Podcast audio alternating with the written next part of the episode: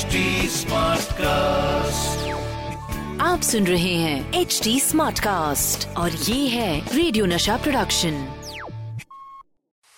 RJ अनमोल की अनमोल कहानिया। जैसे ही एक नाम लूँगा आपके जहन में कुछ तस्वीरें आ जाएँगी। ऋषिकेश मुखर्जी आई ना हँसते मुस्कुराते चेहरे, एक मिडिल क्लास फैमिली मोटी फ्रेम का चश्मा पहने हुए, बड़ी मूछों वाला एक गंजा सा आदमी, जिसे देखकर हँसी भी आती है और डर भी लगता है। यह आदमी है भवानी शंकर, यानी कि उत्पल दत्त। तो साहब, ये कहानी है राम प्रसाद शर्मा की, भवानी शंकर की और ऋषिकेश मुखर्जी की। देखिए ऋषिदा की फ़िल्मों को हम अक्सर सिंपल समझते हैं। अब ये जो है, ये बड़ी गलती है भाई। सिंपलिसिटी तो ज़रूर है। लेकिन कहानियों में बातें बड़ी गहरी हैं। ऋषिदा जो कहानियाँ बुनते थे, उनमें उनका बहुत बड़ा साथी, उनके screen play writer Sachin Bhowmik. अपने करियर की शुरुआत में राइटर सचिन दा ने बड़ी कोशिश की कि भाई बिमल रॉय के कैंप में कोई जगह मिल जाए। लेकिन जब कोई अपॉर्चुनिटी नहीं मिली, थोड़े निराश हुए, लेकिन फिर, उन्हीं दिनों परिचय हुआ बिमल दा के एडिटर ऋषिकेश मुखर्जी से। ऋषिदा उनसे आठ साल बड़े थे, लेकिन सोच और तबीयत के हिसाब से दोनों सेम एज अक्सर कहानियाँ डिस्कस करते रहते थे। ऋषिदा ने डायरेक्शन में डेब्यू किया मुसाफिर के साथ। फ़िल्म चल नहीं पाई, लेकिन उनके डायरेक्शन और स्टोरी टेलिंग की बड़ी तारीफ़ हुई भाई। जब सचिन भौमिक ने ऋषिदा को इंसिस्ट किया कि काम करना चाहता हूँ आपके साथ तो ऋषिकेश मुखर्जी ने शर्त लगाई। अगर उनकी अगली फ़िल्म अनाड़ी चल निकली तो तीसरी फ़िल्म में वो सचिन भौमिक के साथ काम करेंगे। ऐसे हुआ। राज कपूर स्टार अनाड़ी बहुत बड़ी हिट साबित हुई। और ऋषिदा की अगली फ़िल्म अनुराधा की कहानी और स्क्रीन प्ले लिखी सचिन भौमिक ने। अब यहाँ से हुई शुरू एक दोस्ती जो बरकरार रही ऋषिदा की आखिरी सांस तक। अब ऐसी एक फ़िल्म थी गोलमाल। गोलमाल के बनने की कहानी शुरू होती है 1957 में। हाँ जी, बिमल रॉय की पहली हिंदी फ़िल्म हमराई की कहानी लिखने वाले ज्योतिर्मय रॉय ने बंगाली में एक फ़िल्म डायरेक्ट की थी। फ़िल्म का नाम था कांचा मिथे। इस फ़िल्म में उस दौर के बंगाली सिनेमा के सारे बड़े कॉमेडियंस मौजूद थे। कहानी लिखी थी शैलेश डे ने। शैलेश डे भाई बंगाल के बहुत ही जाने माने लेखक थे।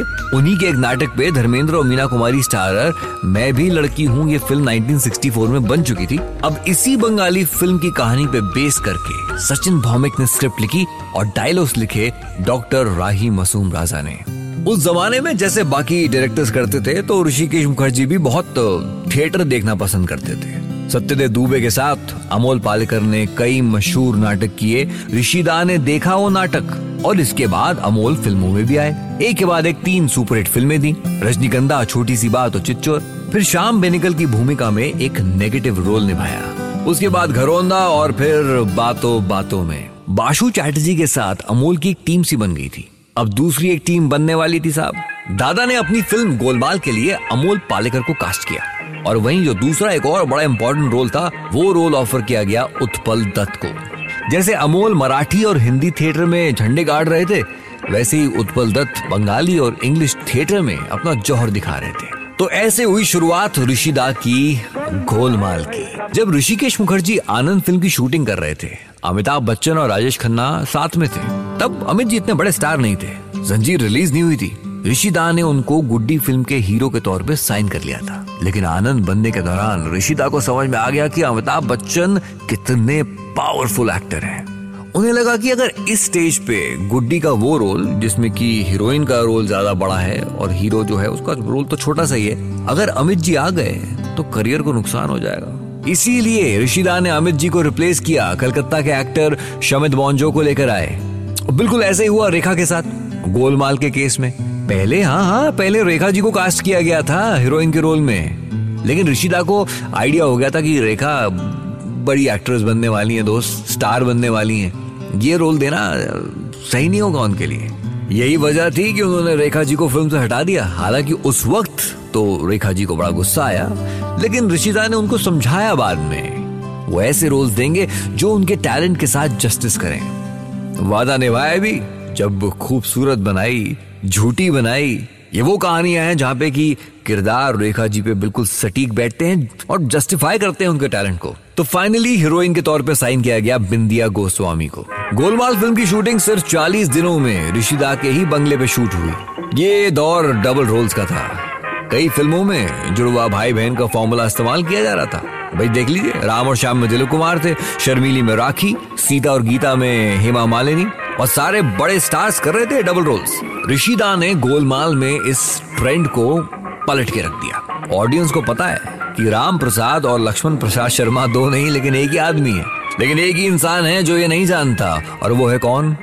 भवानी शंकर, यानी कि उत्पल दत्त। जब भवानी को शक होने की नौबत आई। तो कहानी को वैलिडेट करने के लिए जुड़वा माओ का भी इंतज़ाम करना पड़ा यानी कि दीना पाठक।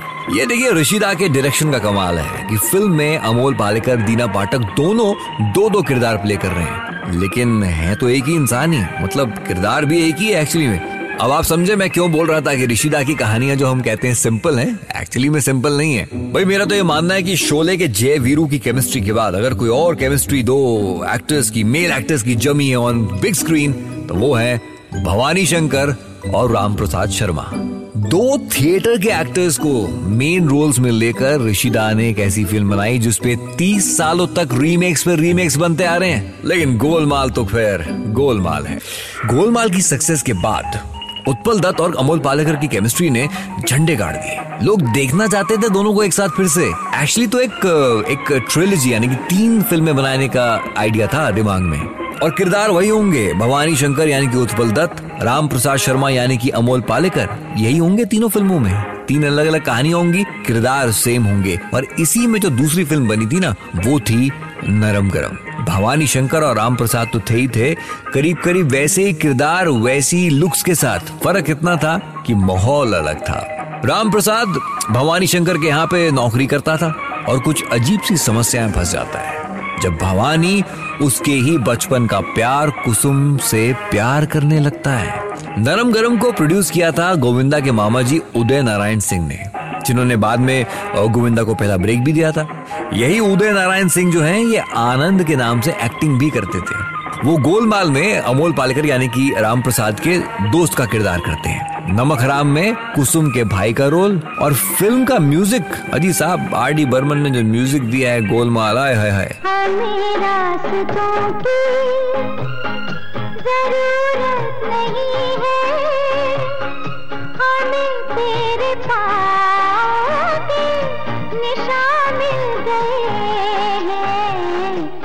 अच्छा जिस फ़िल्म की मैं बात कर रहा हूँ उसमें म्यूज़िक आर डी वर्मन का। आर डी के पिता सचिन दा का एक गाना वहीं से तो आया ये याद है ना?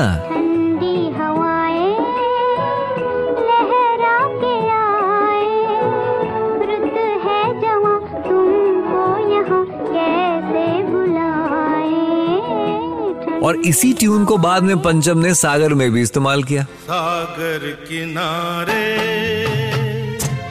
दिल ये पुकारे। तू जो नहीं तो मेरा कोई नहीं है हो। सागर किनारे। नरम गरम गोलमाल की तरह नहीं चली, लेकिन ऋषिदा के फैंस ने फ़िल्म को देखा, पसंद भी किया। जैसी केमिस्ट्री उत्पल दत्त और अमोल पालेकर में देखी गई, बिल्कुल वैसी ही इस फ़िल्म में वापस दिखी। अब आप कहोगे, यार, अनमोल, तूने कहा था कि तीन फ़िल्में बनाने का प्लान था तो गोलमाल बनी, फिर नरम गरम बनी। तीसरी का क्या हुआ? ऋषिता ने सोचा था, तीसरी कड़ी भी बनाएँगे, लेकिन जब तक कहानी और स्क्रिप्ट तैयार हुई, अमोल पालेकर एक्टिंग छोड़ के डायरेक्शन करने लगे थे। उत्पल दत्त भी उनकी एक यू नो एक एज हो गई थी। 1993 में उत्पल दत्त का देहांत हो गया। ऋषिदा ने इस फ़िल्म पे फ़िल्म बनाने का ख्याल ही छोड़ दिया। अमोल पालकर ने एक्टिंग छोड़ दी, उत्पल दत्त रहे नहीं। क्या फ़ायदा फ़िल्म बनाने का? लेकिन अपनी ज़िंदगी के आखिरी पड़ाव पे ऋषिदा ने सोचा, एक फ़िल्म बनाता हूँ। वो फ़िल्म थी झूठ बोले कौआ काटे। गोलमाल के 19 साल बाद ये फ़िल्म बनी। कहानी में थोड़ा बहुत फेर बदल किया। भवानी शंकर का किरदार बदल के बन गया, अभियंकर, यानी कि अमरीश पुरी। और राम प्रसाद, वो बदल के हो गए शंकर शर्मा, यानी कि अनिल कपूर। मानना पड़ेगा ऋषिदा को। 90s का वो दौर जब करण जौहर, आदित्य चोपड़ा जैसे नए डायरेक्टर्स नए टेक्नीशियंस को लेकर फ़िल्में बना रहे थे, ऋषिदा ने अपनी आखिरी फ़िल्म अपने वही पुराने टेक्नीशियंस को लेकर बनाई। ऋषिकेश मुखर्जी की उम्र कुछ सत्तर साल की होगी। जब उनके जहन की कहानी को उन्होंने बड़े पर्दे पे उतार दिया, वो झूठ बोले कौआ काटे। याद रखिएगा, जो मैंने आपसे बात कही, कि ऋषिदा की फ़िल्मों को लोग कहते हैं कि सिंपल कहानियाँ। हाँ हो सकता है कहानियाँ ऊपरी तौर पे दिखने में सिंपल लगे लेकिन गौर से पास जाके देखोगे ना तो बड़े पेचीदा पेच होते हैं बड़ा मज़ा आता है। आरजे अनमोल की अनमोल कहानिया। आप सुन रहे हैं एच डी स्मार्ट कास्ट और ये था रेडियो नशा प्रोडक्शन। H smart Smartcast.